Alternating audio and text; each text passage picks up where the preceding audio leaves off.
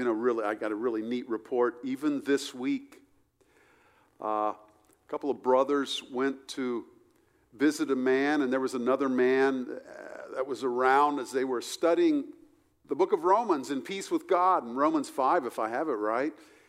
And the man joined the study and listened and heard the word of God. Uh, faith comes by hearing, hearing by the word of God. And that man came to place his faith in Christ this week and just start on his journey with Christ and living for him. To have peace with God through faith in Jesus Christ is a wonderful thing. It's the best in life.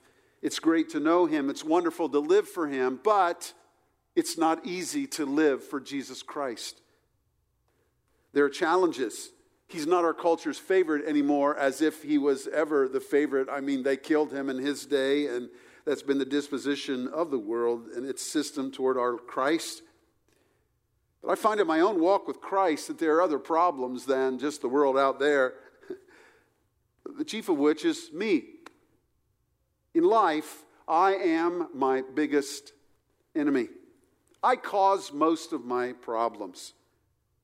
It is the same in my spiritual life. In fact, my flesh plagues me. Like an anvil around my neck, when I'm asked to walk up an incline, I feel its weight and its drag. In spite of my best intentions, it doesn't always turn out well. What is that? What is it about struggling with ourselves in this good way following Jesus. Let's consider this morning the nature of the experience of walking with Jesus Christ in life by looking together at Romans chapter 7, verses 13 through 20. Turn there with me this morning, please. If you're new, we are walking through the book of Romans, paragraph by paragraph, this glorious book that unpacks the good news about Jesus and talks about the gift of righteousness which comes to us through faith in Jesus Christ. Now, in this chapter, Paul is answering the question of the critics who are saying to Paul, Paul, you have just trashed the law of God.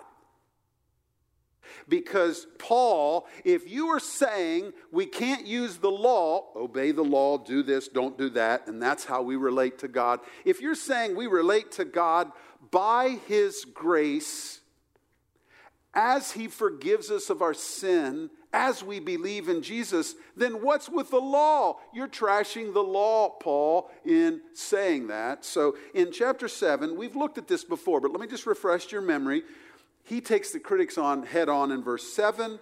In verse 12, we've already looked at these verses. What then shall we say? Are we to say that the law is sin? Absolutely not, he says. Verse 12 So the law is holy, and the commandment is holy and righteous and good. Now he's going to talk in verse 16. Listen for it as I read it to you. The law that is good. And so God uses the law in our lives, and the law is good, and His purpose for the law works good in our lives. So I want to read this to you this morning Romans 7 13 through 20.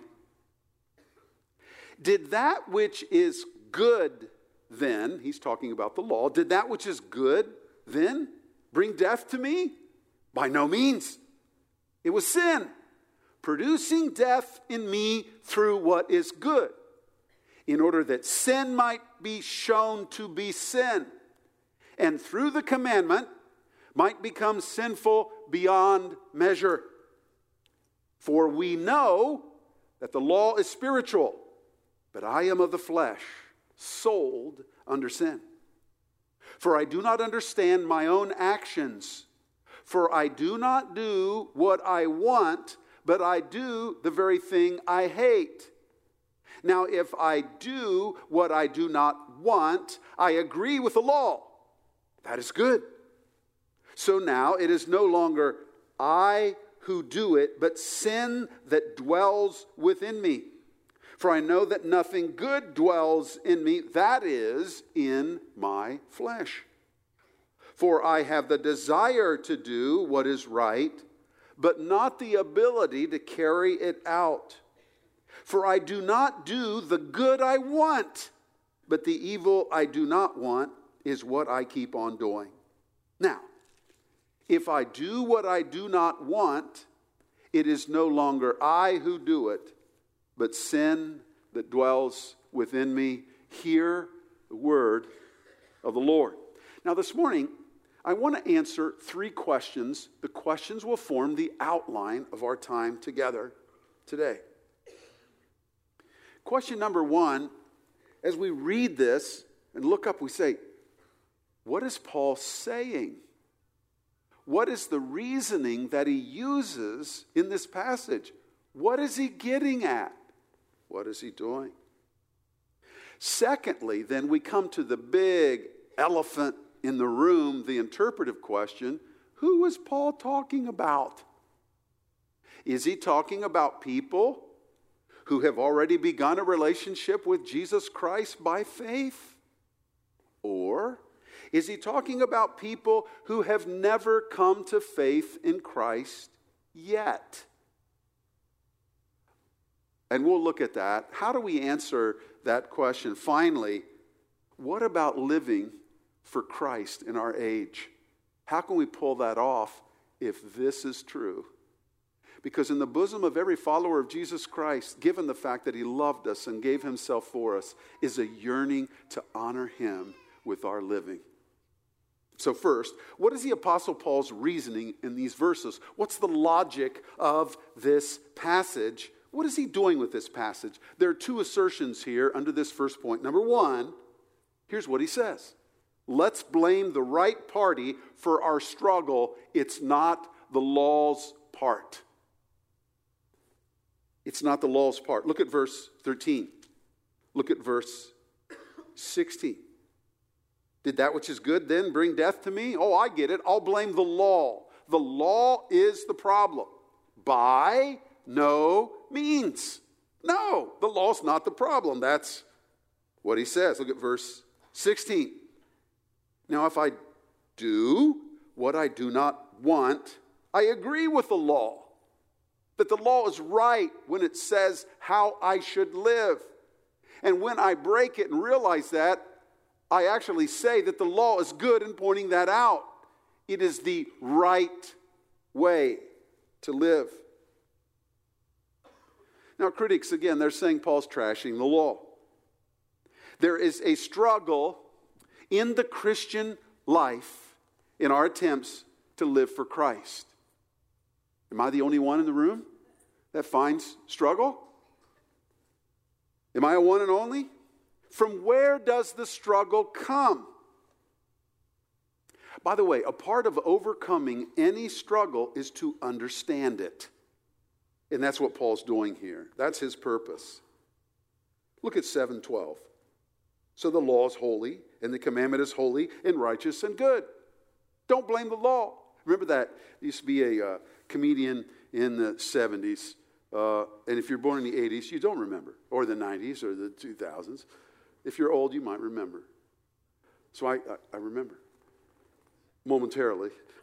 Uh, there's a comedian, and he was always arguing that his bad behavior was attributable to the devil. His classic line was, of course, the devil made me do it. And in saying that, he was divesting himself of all responsibility for what happened. Why? He couldn't be held responsible or accountable because the devil made him do it. Well, Paul is saying don't you dare say that what's wrong with my life and the reason there's conflict in my life is because of the law of God.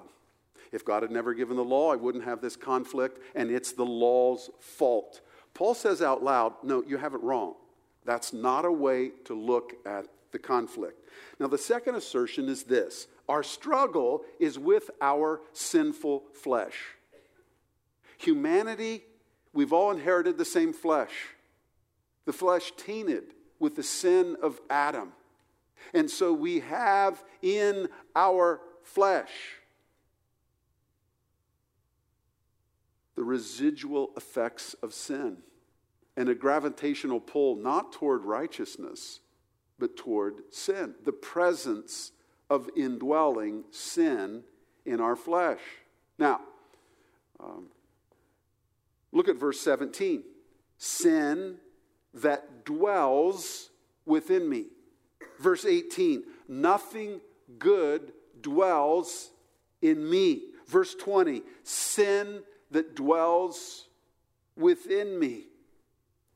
Now, identifying the enemy is the first step to facing the war and gaining victory. We are in a battle. Remember the Apostle John's uh, characterization of the battle when he said in 1 John 2:16, all that is in the world and in the world's systems against which we push is the lust of the flesh, the lust of the eyes, and the boastful pride of life. The power of indwelling sin, the lust of the flesh, the lust of the eyes, our covetous heart yearning for things and our pride, the boastful pride of life. That's the world system is made that way. We live in that system and are affected by it. Having a high regard for the weakness of our sinful flesh because of indwelling sin will help us. It will help us understand what we're going through indwelling sin. Now, we are a beautiful, marvelous, soul bodied unity. We're not a soul with a body and our soul's good and our body's evil. Our body is incredible. And in union, we are embodied. We're not separate from our body. We are a soul bodied unity, and our embodiment matters.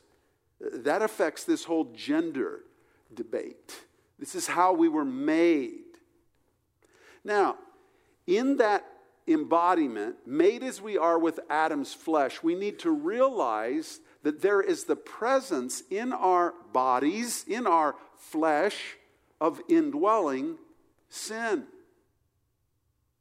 It's like if you exert yourself, or if I exert myself in exercise, strenuous exercise, God made our muscles to respond in a particular way and to secrete lactic acid. And I actually, I, I should have asked somebody real smart like Joe Martin, you know, what, why this is so. But uh, our, our, our bodies secrete lactic acid as we exert ourselves, and it has a purpose in the exertion, lost on me right now, but it hangs around. And the more you exert, the more lactic acid you will produce.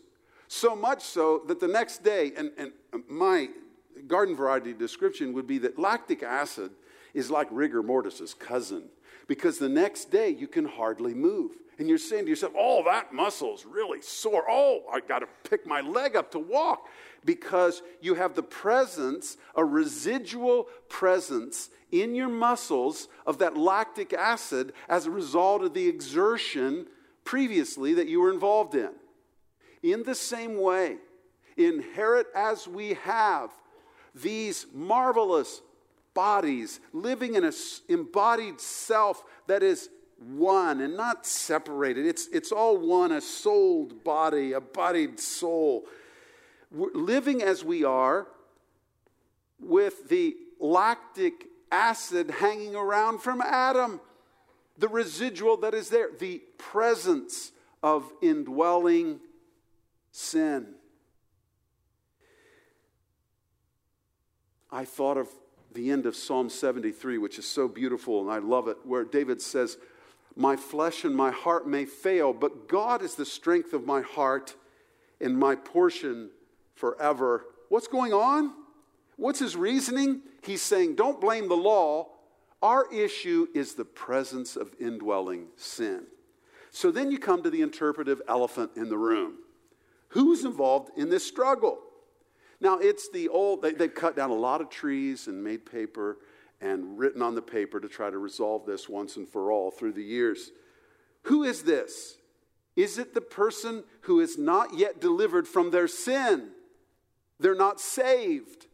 That's what saved means, to be delivered. They don't know Jesus as their Savior. They've never begun with Him.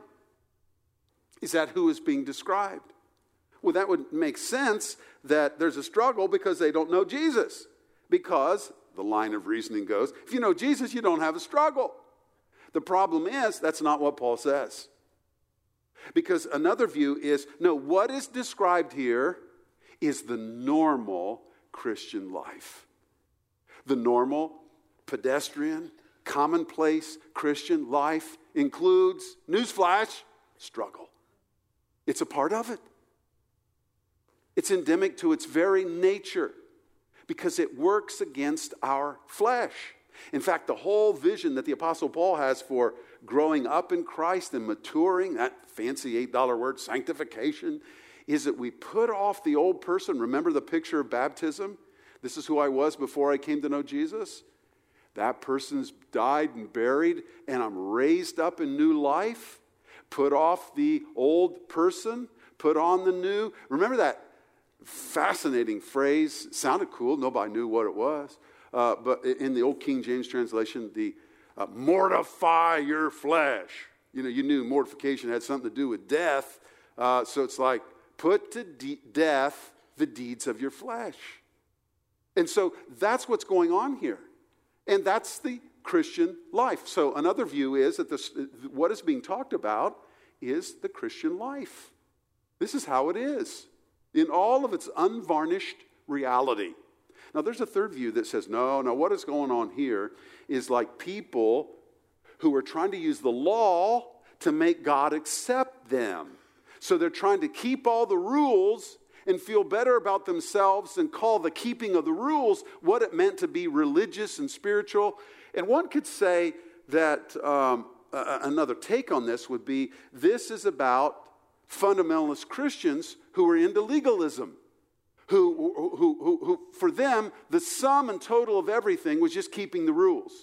And if you kept the rules, then you, were, you, you, you made it, you prayed enough, obeyed enough, believed enough, went to church enough, and gave enough. Then, then if you enough, enough, then you could be found accepted. And so they're frustrated because they're never enough, which is true. And some argue that's what's going on in this passage. Now, uh, so there's different views.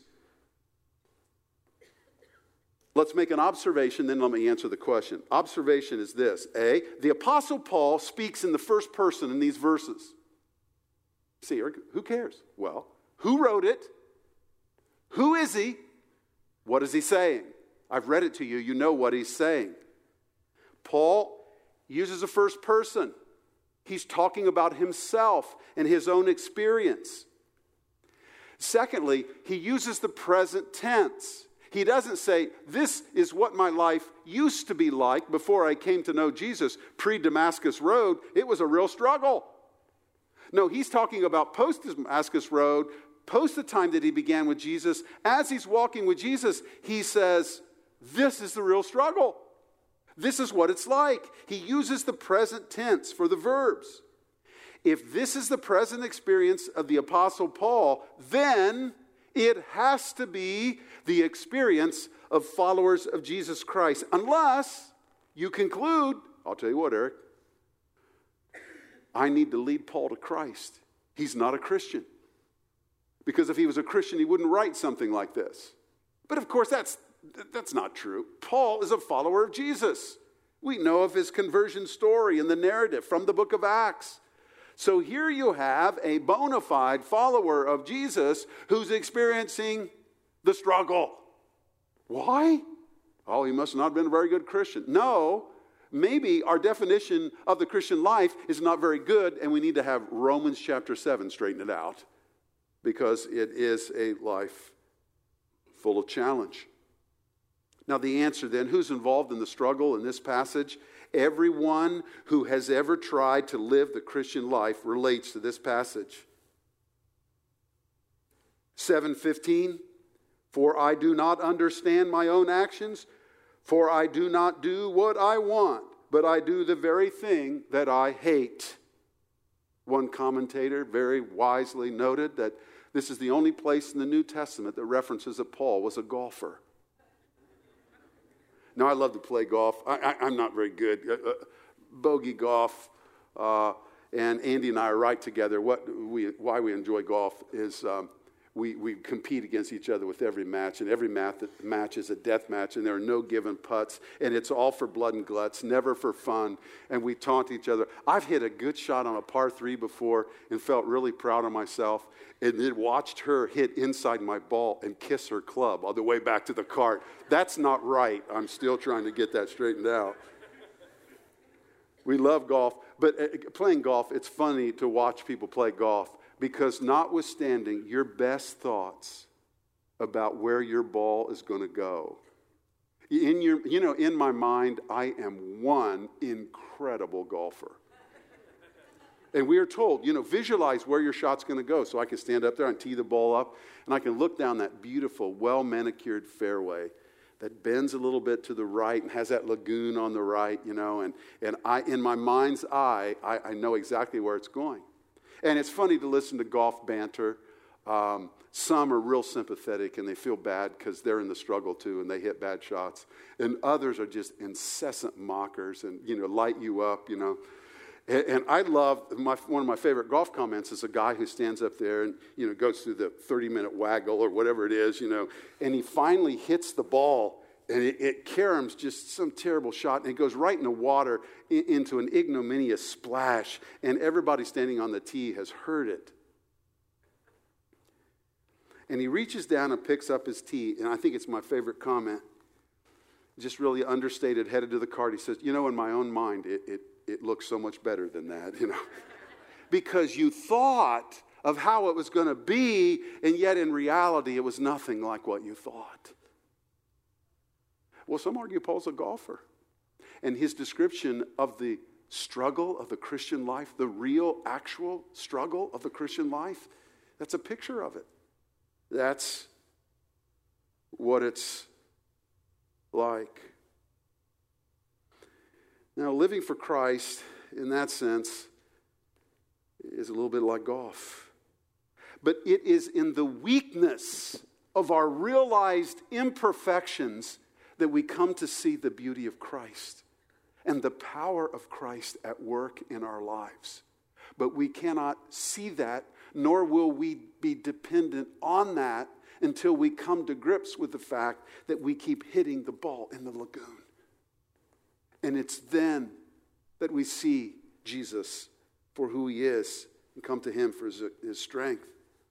This is not an aberration in Romans chapter 7, a bad day that Paul was having as he was writing. This is the real stuff of normal life following Jesus. Now, then, what are we to conclude about living life for Jesus Christ? There are three realities that will quicken our step and help us. Number one, the normal Christian life is difficult and a struggle with our own flesh. If you struggle, welcome to the club.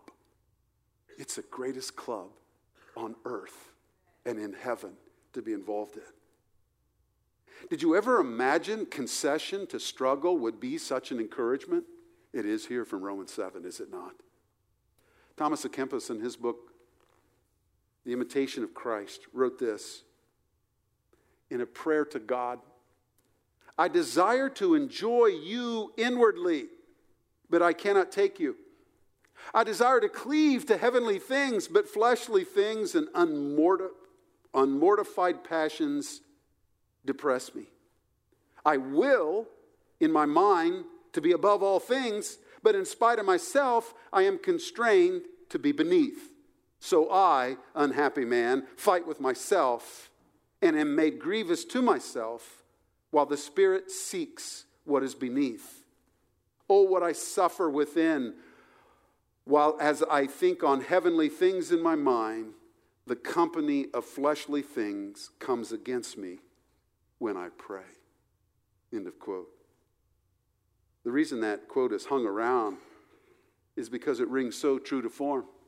Now, in counseling, in trying to offer someone biblical perspective on what they might be going through, one verse that has got a lot of mileage through the year, and one statement is Dear friend, you are right where anyone who is in your circumstances would be. One of the tricks of the enemy of our soul, Satan, is he loves to get us in a dark room and then tell us, you know what, nobody's ever been here before. You're the only one. And you're here because something's wrong with you. And you ought to just give up and quit living for this Jesus because you really stink at it. Uh, I was at a forum once with a guy, and oh, there's all these hoity toity people there. They were asking us questions, and he asked this guy, Well, tell us about your spiritual life. And he used some language it wasn't seemingly, but basically he says, I have a really awful spiritual life.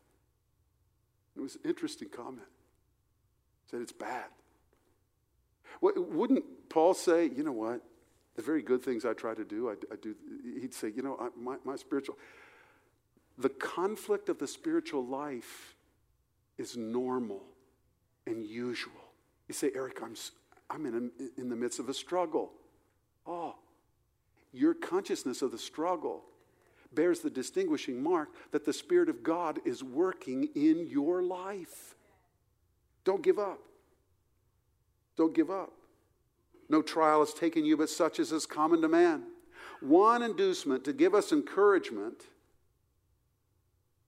is to remember that the struggle of indwelling sin in our flesh is the common, everyday, pedestrian experience of followers of Jesus Christ. Eric, where'd you get that? Romans chapter 7. Now, and that's an odd encouragement, but a strong one.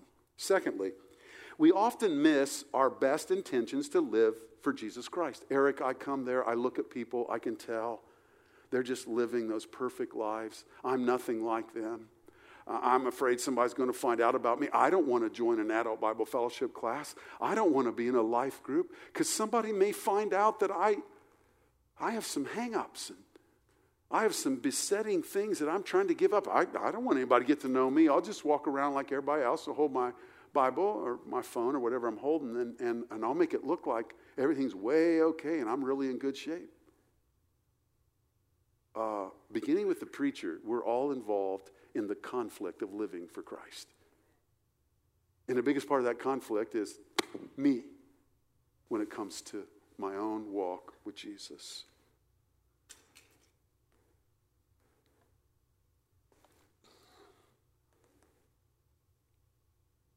We beat up, we are beat up by our own failures. Is that you this morning? This passage can be an odd sense of comfort. Don't be discouraged. Isn't it fair to say Paul understands? Since moved by the Holy Spirit, it is the Word of God, isn't it fair to say that God understands? And Jesus Christ is a sympathetic high priest. Our weakness and inability bring us afresh to God's ability and sufficiency. And without the weakness, we would have little appreciation for the strength of God. Without our struggle, we would have l- less appreciation for the perfections of Jesus Christ. Drew Baker has preached here several times, my roommate, best friend. Drew and I had a friend in college. He was only sanctified enough to last 20 weeks at Cedarville. That was in the days they were on quarters, you know, 10 weeks fall, 10 weeks winter. And then they called him in and said, Look, why don't you go back to New Hampshire and grow up and get your life straightened out and then come back someday if you want to try. Well, he went to the Army recruiter's office and joined the Army, became an Army Ranger, and went through the enlistment, became a colonel, 25 years of Special Forces, and the greatest dinner company that Andy and I have ever known. The stories he could tell, it just keep you captivated as you ate your food. Just amazing experiences he's involved in. But he, he, uh, he was with this unit, uh, the, the uh, Special Forces group out of uh, Fort Carson in uh, uh, Colorado Springs, I think and uh, he gave us his coin. And uh, I think it was third Special Forces Group. I forget the number, but we had it's, it's, a cool coin, challenge coin. And he told us about the tradition in the military, the challenge coin. You give it to each other, and he talked about the harassment that they, you know they're always coin checking each other. And if you don't have your coin when they check you, you have to give them PT, physical therapy, usually in the form of uh, our physical training, not therapy, physical training. And so, uh, you know, if you didn't have your coin, your coin checked, um, you know, you, you had to 25 push-ups or something like that. Well, and it got so ridiculous, they would, uh, they would coin check him in the shower, you know, to get, to get push-ups out of him in the shower. And so he would put his coin on the bottom of the soap dish. So if somebody coin checked him in the shower, he'd just show him the soap dish and keep showering, you know. Uh, well, uh, we thought that was great to receive his coin. He told us about this tradition. So then we were smart Alex. We thought, hey, we're going to be with him for the weekend. Why don't we, you know, we'll coin check him every once in a while. And so we coin checked him, and he had his coin. So he said, all right, 25 push ups, you guys. And so, um, you know, that was in a season of my life where um, I wasn't doing many push ups. And uh, so I thought, oh, 25 push ups, that's nothing. I started, I'm, I'm dying before five. Know, I got to get to 25. You know, are you kidding me? I got to grind these out. And I realized in the conflict of those 25 push ups, my weakness. And that realization of weakness reshaped my uh, preparedness for fitness, my fitness for push ups. You try to live for Christ, two things happens. You feel weak and you're drawn to his strength, and both of them are really important. Do you feel weak this morning? Well, that's fantastic. Are you drawn to the strength of Christ this morning? Oh, that's even better. Because in his strength, our weakness is made perfect. Now, thirdly, be encouraged. The Spirit of God has come to dwell in us. 7 17 and 18 what dwells in us? So now it is no longer i who do it but sin that dwells within me. For i know that nothing good dwells in me that is in my flesh. For i have the desire to do what is right but not the ability to carry it out. You say eric i'll tell you what indwells in my flesh it's sin. Well yeah that's true. That's romans chapter 7 now, to prefigure where we are headed, Romans chapter 8 is going to talk about the glory of another indwelling. It's the indwelling presence of the Spirit of God. Romans 8, 9, and 10. You, however, are not in the flesh, but in the Spirit, if in fact the Spirit of God dwells in you. Anyone who does not have the Spirit of Christ does not belong to him. But if Christ is in you, although the body is dead because of sin, the Spirit is life because of righteousness, hear the word of the Lord. Don't languish and give up in Romans chapter 7. Romans chapter 8 is right around the corner. And it's full of the glory of the Spirit of God. Sin indwells us, yes. But Jesus Christ indwells us by the Holy Spirit. Is the conflict formidable? Yes. But Christ is the victor and He lives within His children. And as we yield ourselves to Him, the conflict takes on a different shade and shape. And we begin to put off the old life, and behold, all things begin to become new. 2 Corinthians 4, 2 Timothy 4 7 says this I have fought a good fight. I have kept the faith. I have finished the race. Hear the word of the Lord. I love that. That's Paul's declaration toward the end of his life. Now, I read that as a child, and it meant one thing. I read that as an adolescent, and it meant another thing. I read that as a 20 year old, and it meant vaguely something. I read it in my 30s, now, as I stumble on old manhood, I read it in my early 60s. What a glory there is in these verses. Every day I live, the more I appreciate what Paul said. Say, Eric, why did he say fight? Read Romans 7. Duh! Because the conflict is real and the fight is present. John White, the British psychiatrist who loved Jesus and was thoughtful and wrote several books for InterVarsity Press, wrote a book on the Christian life in which he entitled it The Fight. A takeoff from the first line I have fought a good fight. By the way, how was the round this week? Uh, Jamie just ran a marathon. I was asking him about, you know, what'd you feel like from 19 miles to 26 miles? Finishing the race.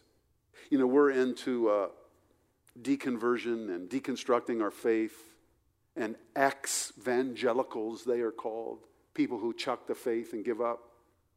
You know what Paul said? I've kept the faith. I've kept the faith. You know what? Some give up in the midst of the struggle. Some give out in the midst of the struggle. Not Paul. He set a pace that we can follow. Is the way easy? No. Is the flesh strong? Yes. Is the power of Christ present? Absolutely.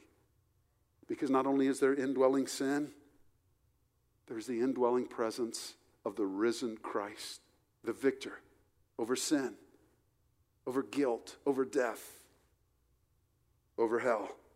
So the threefold challenge still is this morning to fight the fight, to keep the faith, and to finish the race. May God give us grace to such ends. Let's bring our hearts out to Him in prayer.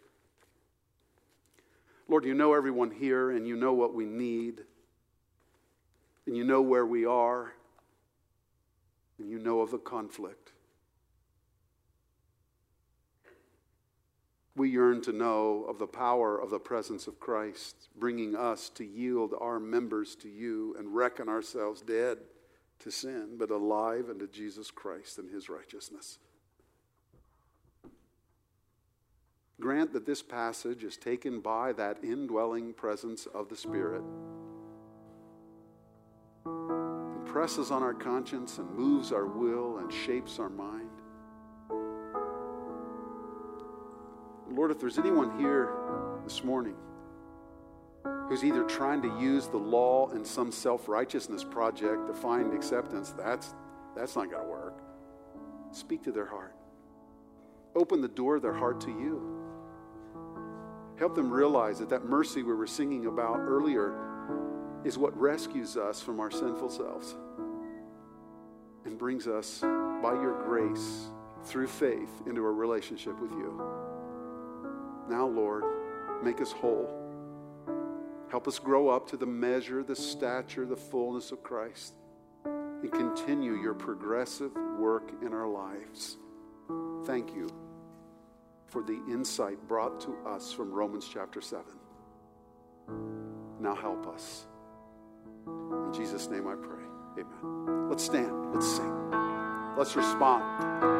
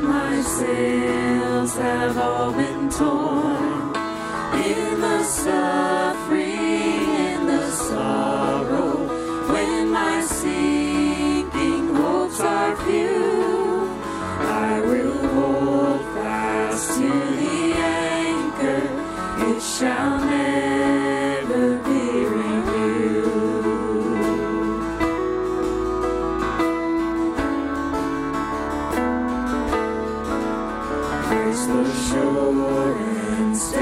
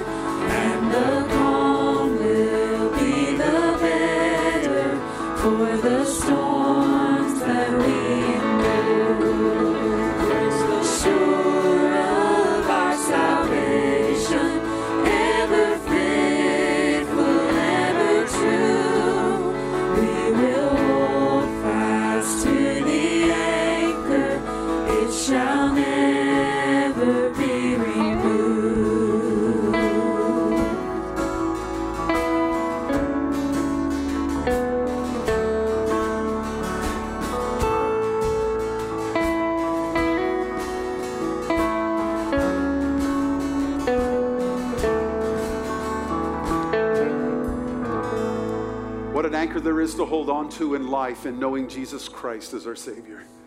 And I commend you to live this week with all your might for Him in the opportunities of life that will present. And as you live with all your might, giving yourself to generous obedience, hold on to this sure and steady anchor. What a way to go! A life of purpose and meaning and hope and life. To that, you are sent this week. Thanks for being here this morning. Hey, buddy. Mike and my own story.